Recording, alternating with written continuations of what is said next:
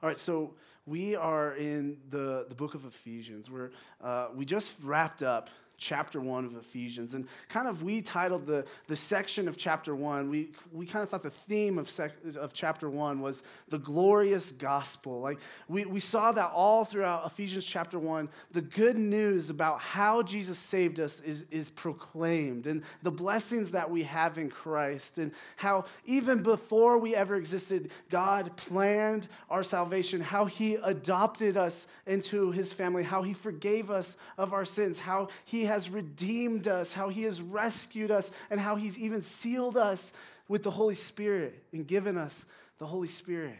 And then even the end of Ephesians ends in this like kind of gospel application prayer that Paul has, right? Like he prays that the people would know and, and understand God and his power and his hope and, and his love.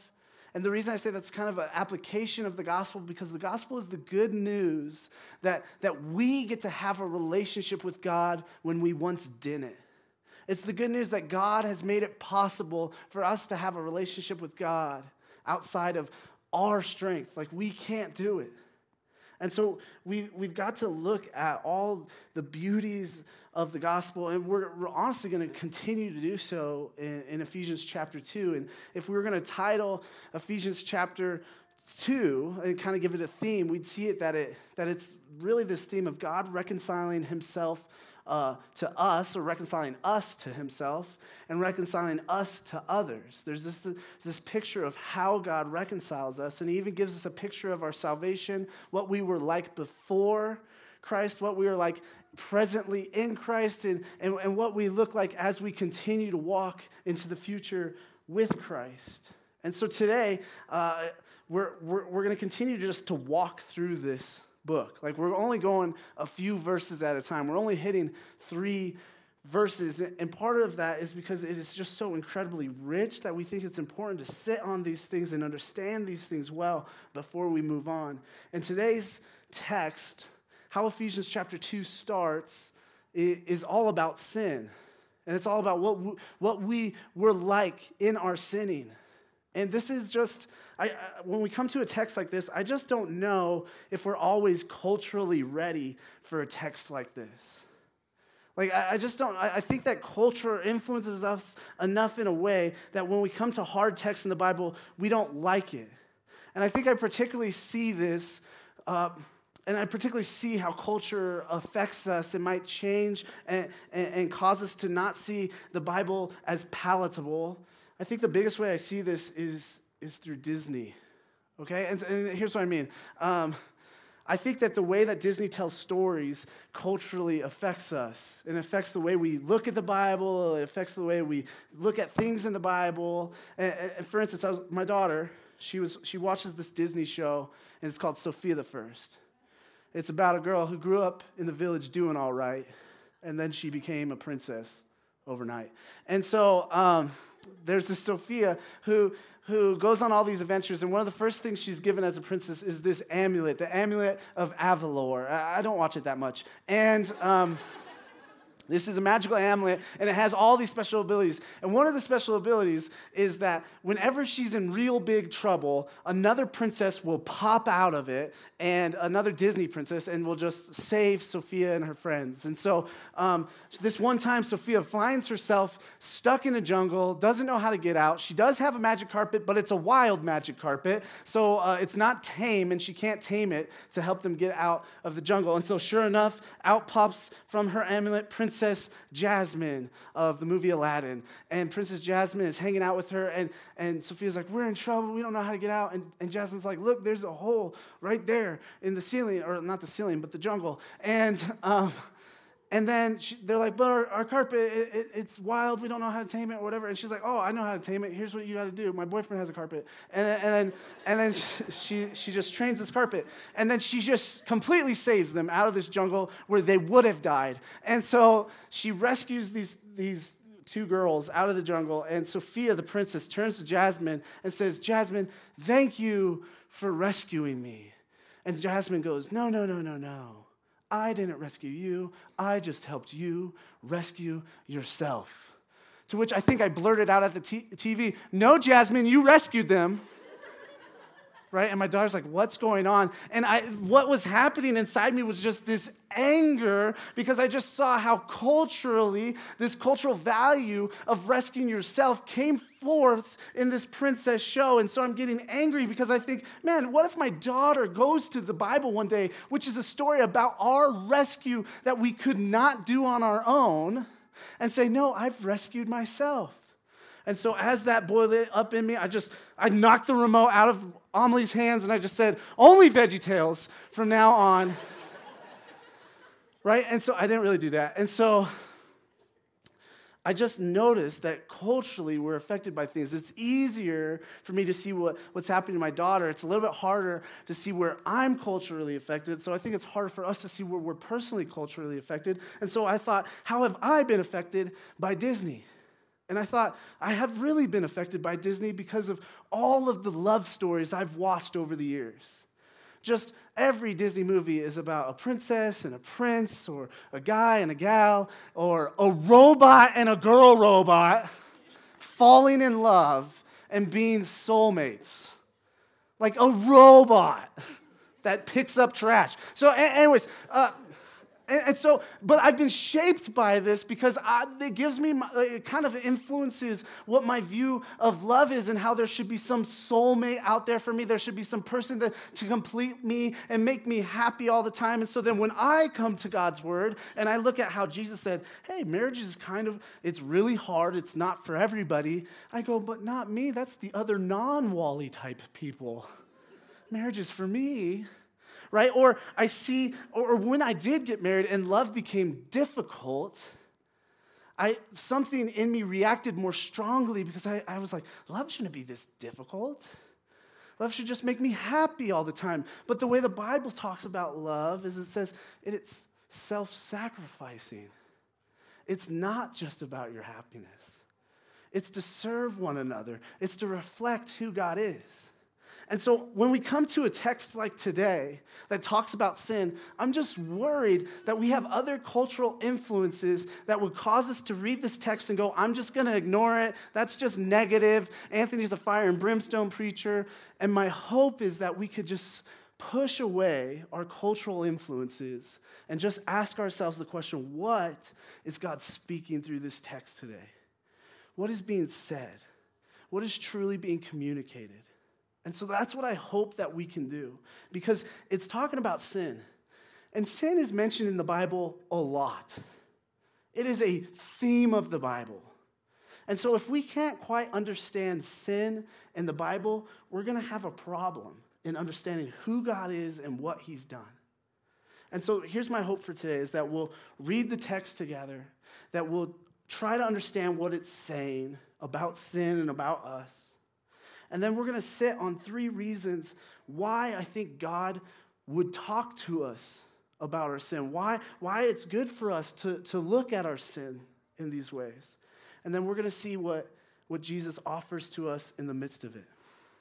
All right, so let's open to Ephesians chapter 2, and we're just going to read all of the first three verses. it says this And you were dead in the trespasses and sins in which you once walked, following the course of this world, following the prince of the power of the air, the spirit that is now at work in the sons of disobedience, among whom we all once lived in the passions of our flesh, carrying out the desires of the body and the mind. We were by nature children of wrath, like the rest of mankind.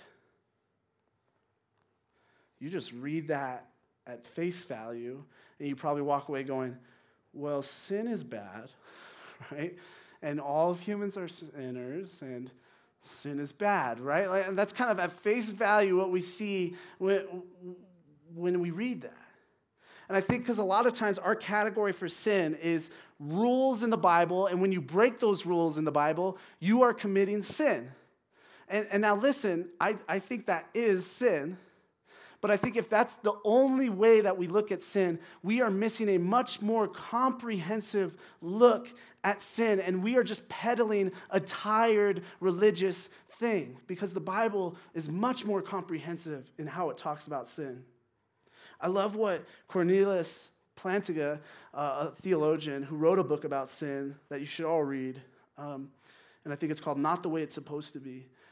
The way he defines sin is he says, Sin is any action that is not the way it's supposed to be, and sin affects our earth and everybody in a way that things are not the way they're supposed to be. And so when we put sin more into this category where, where things are not the way it's supposed to be, I think that's on a human level easier for us to get behind or, or easier for us to understand. That sin is anytime things are not the way it's supposed to be, I think we all humanly have a sense that things are not the way it's supposed to be.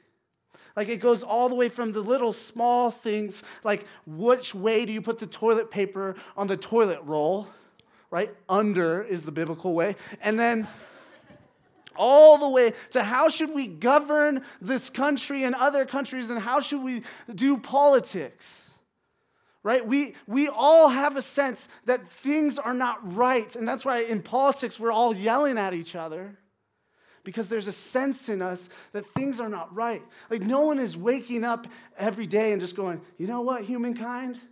We are killing it. Good job, humans. Like, we are just doing so great as a collective group. To, no, we wake up and we go, something is wrong with humankind. And so we need a, a, deeper look into sin. We need to understand what's happening. And so to understand sin, I think we have to understand how are things supposed to be? What is this world supposed to look like? What is our relationship with God supposed to look like? What is our relationship with each other supposed to look like? What's our relationship with creation supposed to look like? What's our relationship, even just understanding ourselves, supposed to look like? And so, for us to understand sin, we have to understand that. And I think the Bible answers this question in its opening in, in, the, in the book of Genesis. In Genesis 1 and 2, it gives us a picture of how things are supposed to look like. And so, what we have is from nothing, God creates everything. And He creates all of creations, he, creation. He creates all the animals. He creates all the stars. He creates the oceans, the land, everything. And then the pinnacle of His creation is a man and a woman. And they're the pinnacle of his creation because they, what God says about them is that they image God, that they're image bearers, that they reflect who he is. And so when you look at humans and, and, and how they live and act, you can be looking in some way at something, something that images God. Whereas all of creation gives God glory, humankind images God, and Adam and Eve imaged God and reflected who he was. And so they're living in this harmonious relationship with God. They're living in this harmonious relationship with each other. They're living in this harmonious relationship with the creation, right? They're just naming animals and just having fun, saying, like, look at this giraffe, and, and all kinds of stuff. And, and then they understand their place in the world. They understand that God is their authority. They understand that God is their creator. But in the midst of this garden, God puts this tree, and it's the tree of the knowledge of good and evil. And God says, just don't eat of that tree, eat any other tree. Here's some sweet pomegranates. Like, don't eat of that tree, because in the day that you do, you will surely die. And so, Adam and Eve, I don't know what they were doing one day, but this serpent comes along, who I believe is Satan the enemy of God, the angel that thought in pride that he was better than God, so God cast him out of heaven. I don't know why he's roaming around the garden, but he is. And he says to Eve, Hey, you, you should eat that tree. And it's so ironic how he tempts her because if you, he says, if you eat of that tree, if you disobey God, if you sin, if you eat of that tree, you, you'll actually become more like God. And the reason it's ironic is because Adam and Eve are the only beings in all of creation that actually do reflect God, that actually do show who God is. But they're, they're tempted and they're deceived and they eat of the fruit and they disobey God and they bring sin into humanity. And then we see sin affects all things. And this is where we see sin start. This is where we see this story of death. And I say this story of death is because two deaths happened that day. I think when God said to them, hey, don't eat of that tree because in that day you will surely die. I don't think he was saying, he, I don't think he was lying to them and saying, oh, it's poison, you're going to die. right away when you eat it. I think what he was saying was if you disobey me, you are going to cause death to come upon this earth. I think God's creation was so good before that death didn't happen. Like I didn't th- I think Adam and Eve could have kept living in the garden if they had not sinned. So first, a physical death comes upon all of creation because of Adam and Eve.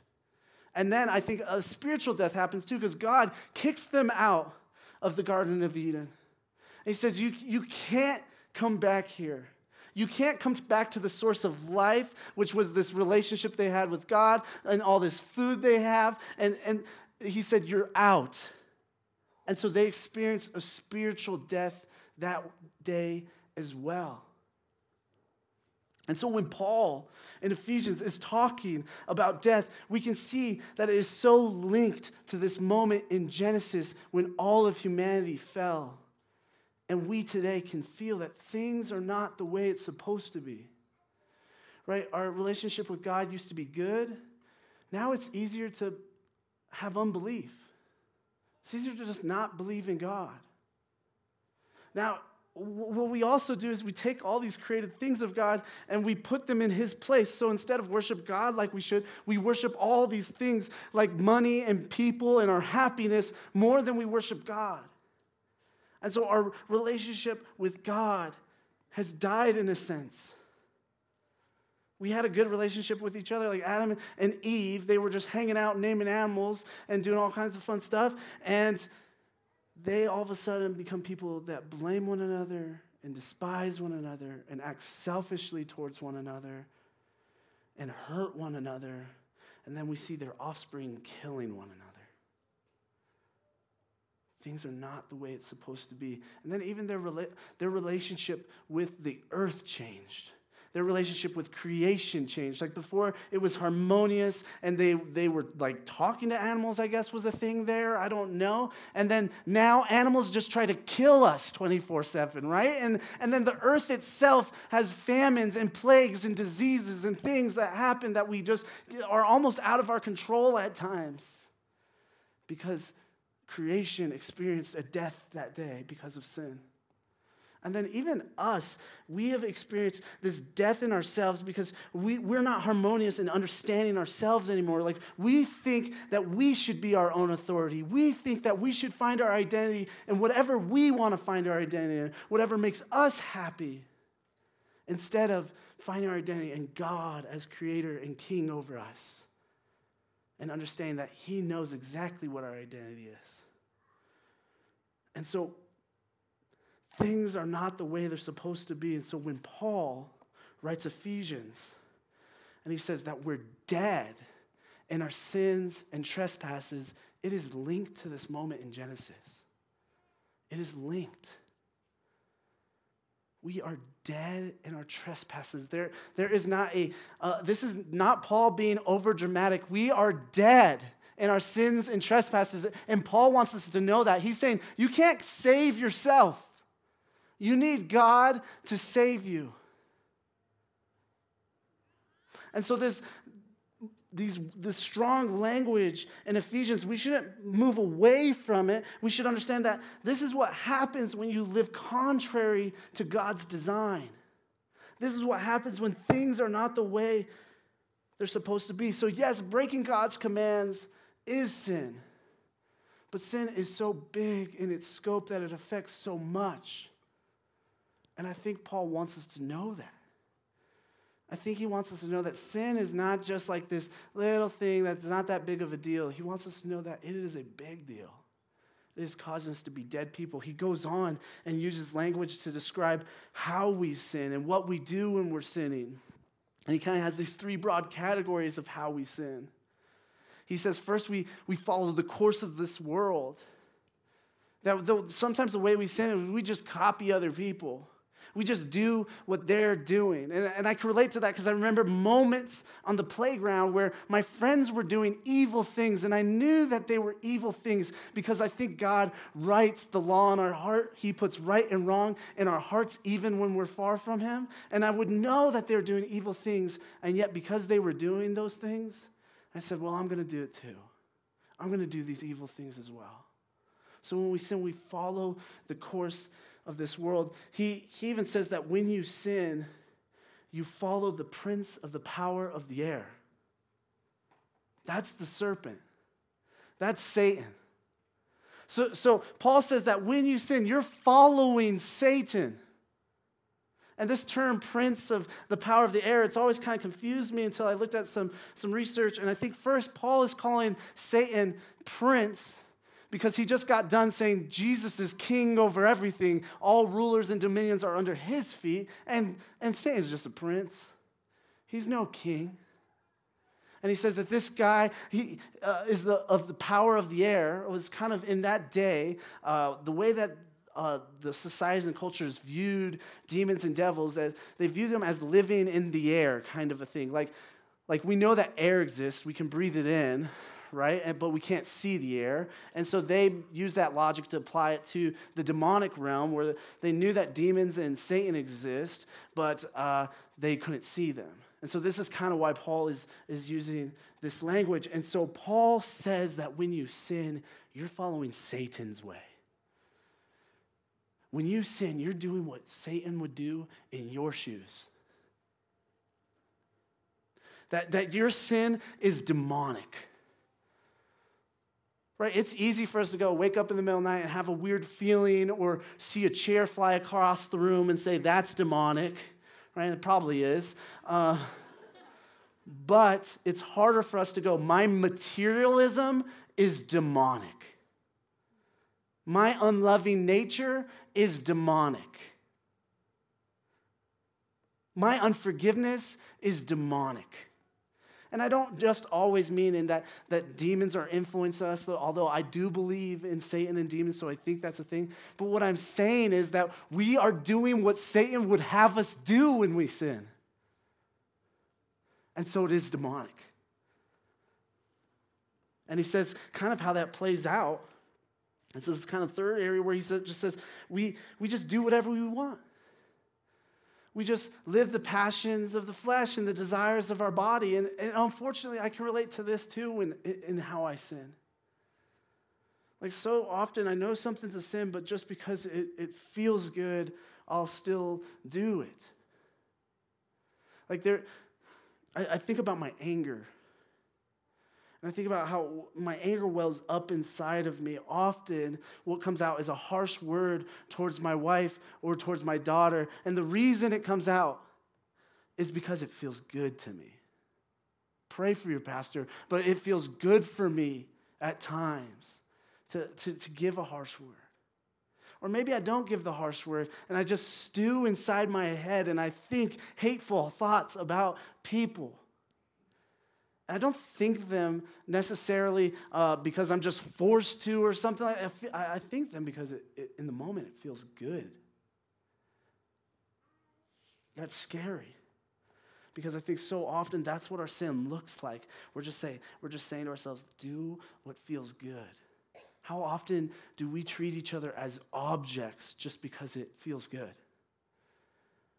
How often are we so selfish in how we treat each other just because it feels good? That's the nature of sin. It is just us doing what we want to do, living outside of God's rule, but now living under Satan's rule and copying just the ways of this world. Paul goes on with a strong language. He says, Not only uh, is that all true, but you guys are sons of disobedience and you are children of wrath. That's intense. Paul is saying, You are naturally sinners. You have a mommy named disobedience and a daddy named wrath. Like, that's insane. Like, the, the, for our society that looks at sin and goes, Oh, no, you're just like, eh, you know, someone was mean to you one time, so that's why you're mean. No. Even though that's probably true in some sense, you are a sinner because you are naturally a sinner because you are a human. All of mankind is this way. We are sons of disobedience. We naturally rebel against the God who loves us. And we are children of wrath, which is something we, we are scared of and we don't like to talk about in the church because then we get labeled as fire and brimstone preachers. But please just remember when I made us all pray together a few weeks ago. But we are children of wrath, which means we naturally, because of our sin, deserve God's wrath. Our sin deserves punishment. God's wrath is an outpouring of his justice.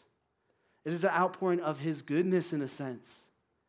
And that is one of the ways that he will take care of sin one day. And I would not feel faithful to the text if I didn't tell you that that's what the Bible says. The day of the Lord is coming where he will judge you, and you will either get wrath or you won't.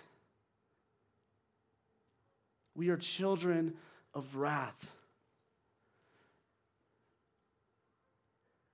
So, Paul, in this passage in Ephesians, he says, We're dead in our sins.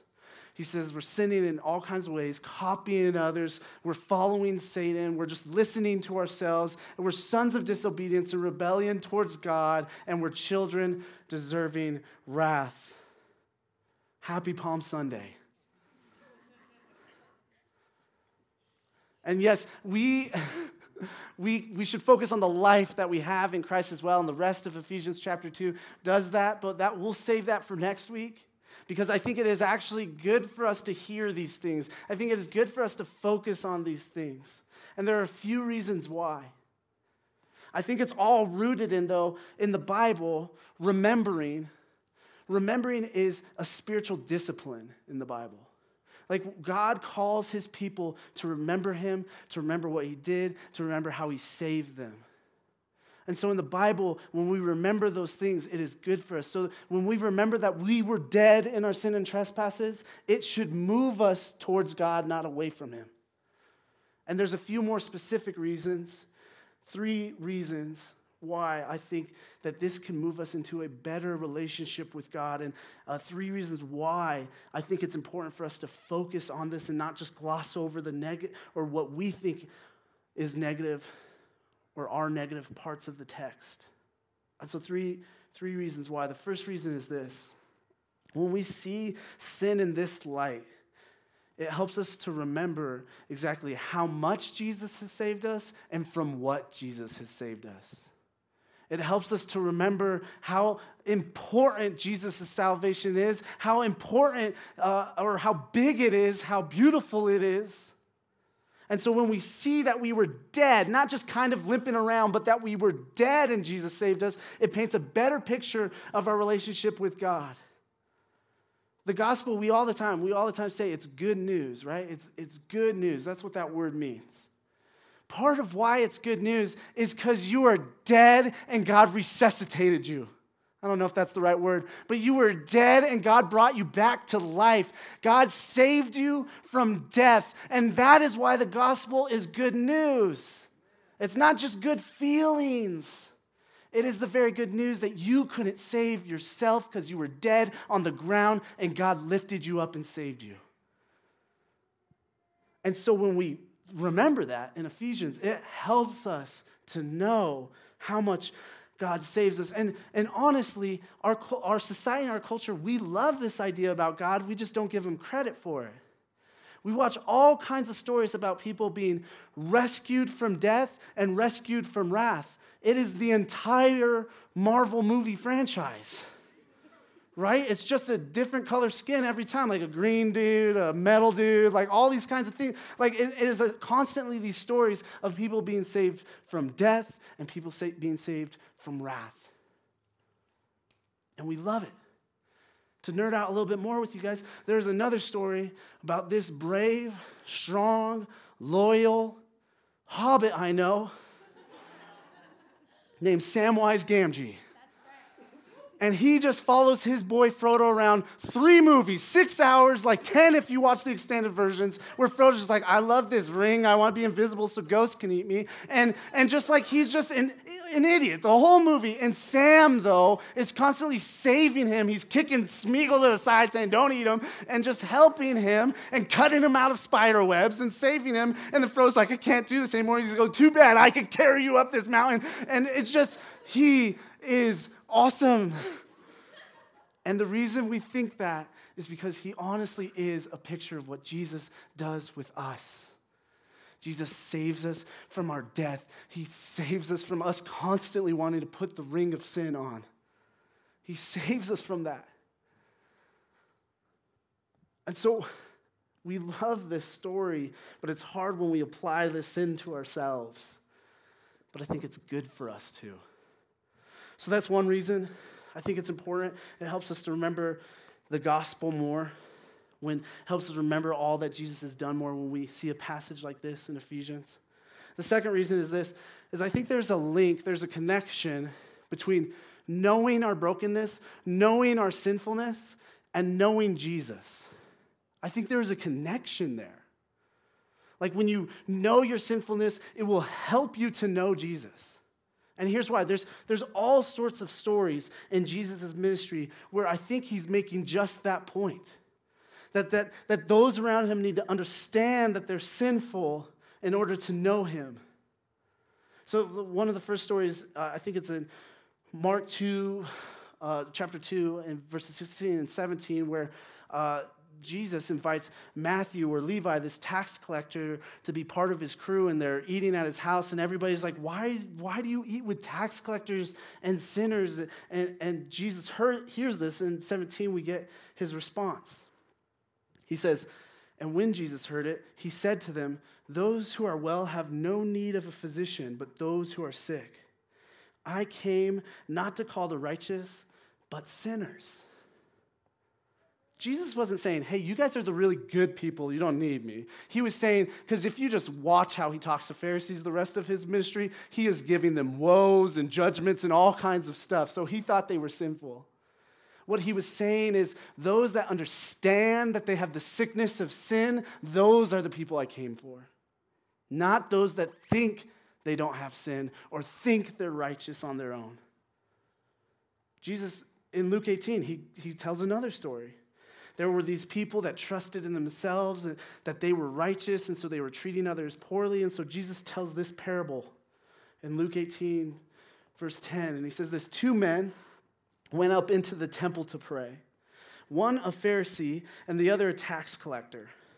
The Pharisee, standing by himself, prayed thus God, I thank you that I'm not like other men, extortioners, unjust, adulterers, or even like this tax collector.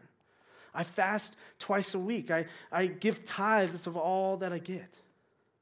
But the tax collector, standing far off, would not even lift up his eyes to heaven, but beat his breast, saying, God, be merciful to me, a sinner.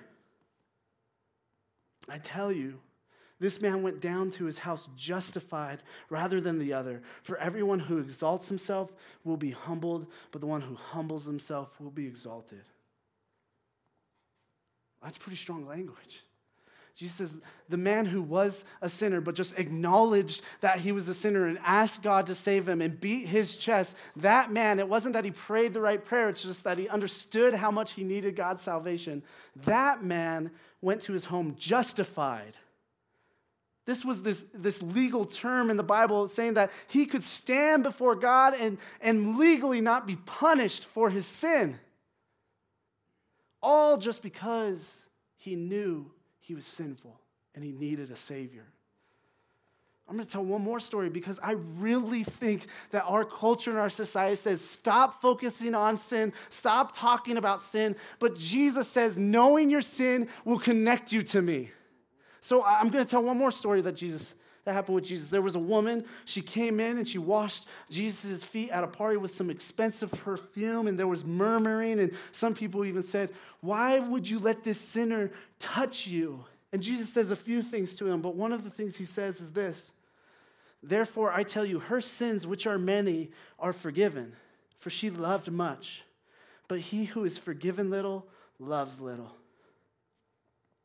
Again, I don't think Jesus is trying to make a claim like, oh man, she's so much greater of a sinner than you. But even if he is, what he's trying to say is that if you understand how much you've been forgiven of your sins, then you will love me more. There is a connection between understanding our sin and knowing Jesus. And don't let your feelings, don't let other people tell you that that's not true. Because if we understand that, we'll understand our need for a Savior. Maybe some of you right now, you're in this room, you're like, man, I, have been having a hard time connecting to God. I've been having a hard relationship with God lately, and a lot of things cause that. But I wonder if I wonder if you're exalting yourself.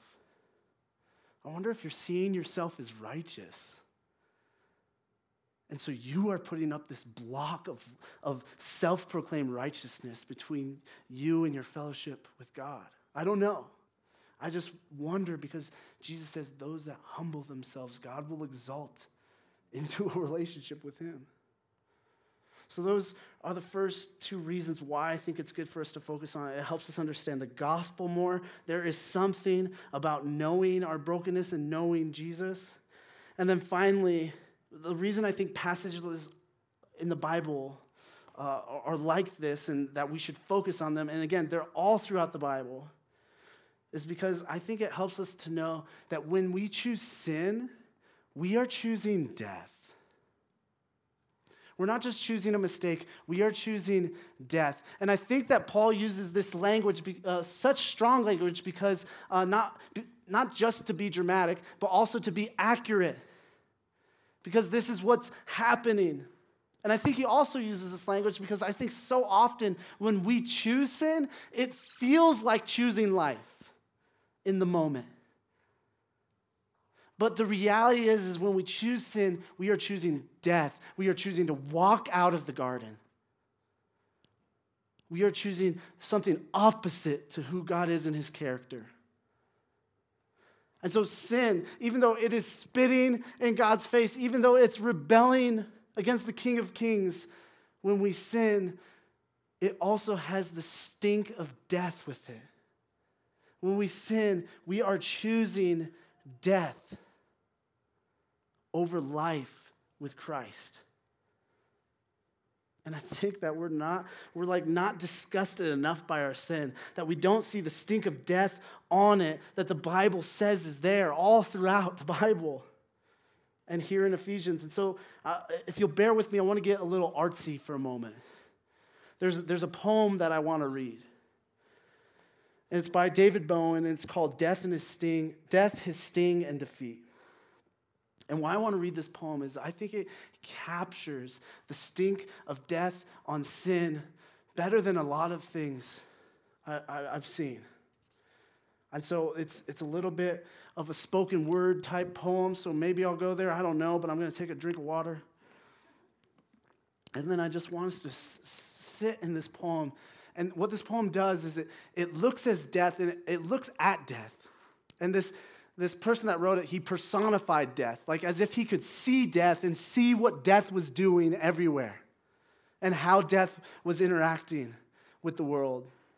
And so let us look at death and let's be repulsed by it through, through the reading of this poem. So here we go. And I saw him, death with his mighty sting, exhaling in every breath the plight he brings. To the grave, he gave victory, triumphing over life when, with the fear of endless sleep. Endlessly, we hide from our mortality. Mortally wounded from birth, we lie to ourselves from infancy. Infinitely investing time in a life that will inevitably be taken by this incredible creature that now stands before me death. He manifests himself on ordinary days his six foot stomach growls with hunger pangs. For his meal, he cannot wait. So we are forced to taste him even before the grave. We are all dying. There is no other way. I see him in Haitian and Japanese earthquakes. He's hating the escapees of his cruel wakes. I see him in poverty, impoverishing the quality of life for regions that are reachable, and in those with the reach who find reason not to reach out to treat what is treatable. I see him in disease, taking life out of uninfected yet affected families. I see him in oppression, pressing down on the oppressed and the oppressor. I see him in depression, in Prozac and pain pills and razor blades and bedside wills. I see him in abuse, physical, mental, emotional misuse. I see him in spiritual confusion, material obsession, physical possessions. I see him in marital transgressions, childhood remorse from an ugly divorce. I see him in our slavery to appearances, appearing to care more about our images than those in dying villages. I see him in our ignorance, ignoring truth for some comfortable inference. Death is killing us before we ever even enter the surface of the earth. We are in the service of his words. It is finished, the end of our birth. We cannot hide from this wretched curse. For death and his grave, we constantly rehearse. Death is ugly, and it only exists because of sin. And we experience a spiritual death and physical death because of sin. Things are not the way it's supposed to be. So when we choose sin, we are choosing death. When we choose sin, we are choosing death. But luckily, there's one actually, though, that chose death so that we didn't have to choose sin anymore. And that's Jesus. Jesus chose death to save you and me. Jesus to- chose death to reverse all of the horrible things that sin and death bring. And so, because of Jesus, we can have life with Him. Jesus, he came to earth. He is the picture of someone not dead in sin, but alive in holiness. And then he walks to the cross and he gets on the cross, being the only holy person ever, and he takes on the death that we deserve, that is the wrath of God for our sins, but he takes it on. So that we one day don't have to die. So that we don't have to physically die, but we also don't have to spiritually die, that we could have a relationship with God here and now. And then he raised from the dead to, to show that he defeated death and to share in life with us. And we'll talk more about that next week because that's what the text focus, focuses on, and it's Easter. But we need to understand that if we're turned towards sin, we're turned towards death. And we need to understand that we need to turn to God. Christian and non Christian alike, if you are pointed towards sin, you need to repent. And repent doesn't just mean to say, I'm sorry to God, but it means to look at your sin in the face, see how ugly it is, see how much you need a Savior in the midst of it, and turn to God and say, God, I need you to save me from all of that. I need you, God. That's what it means to repent. I honestly wish, if you're in here, you're not a Christian, I wish that you would listen to the conviction of the Holy Spirit right now. I promise you are dead in your sins, but you don't have to be. And, Christian, this should push us away from ever choosing sin because sin is death. And we have Christ, who is life. Let's pray, church. God, we love you and we are so thankful for you. Why are you so good to us, God? God, we are a mess. We are dead in our sins and our trespasses. We can't save ourselves. We need you. God, help us. God, today help us to uh, help us to see the beauty of the gospel is right now in this moment we can feel conviction, but we don't have to feel condemnation. That your son took on the wrath that we deserve. So, God, convict us. Help us to see that that is true. Particularly, God, I want to pray for anyone in this room that's having a really hard time with this idea that you would soften their heart right now and do something miraculous to cause them to know that this is true and that you are life. God, we love you and we thank you for your saving grace. Thank you for saving us based on nothing we do. Amen.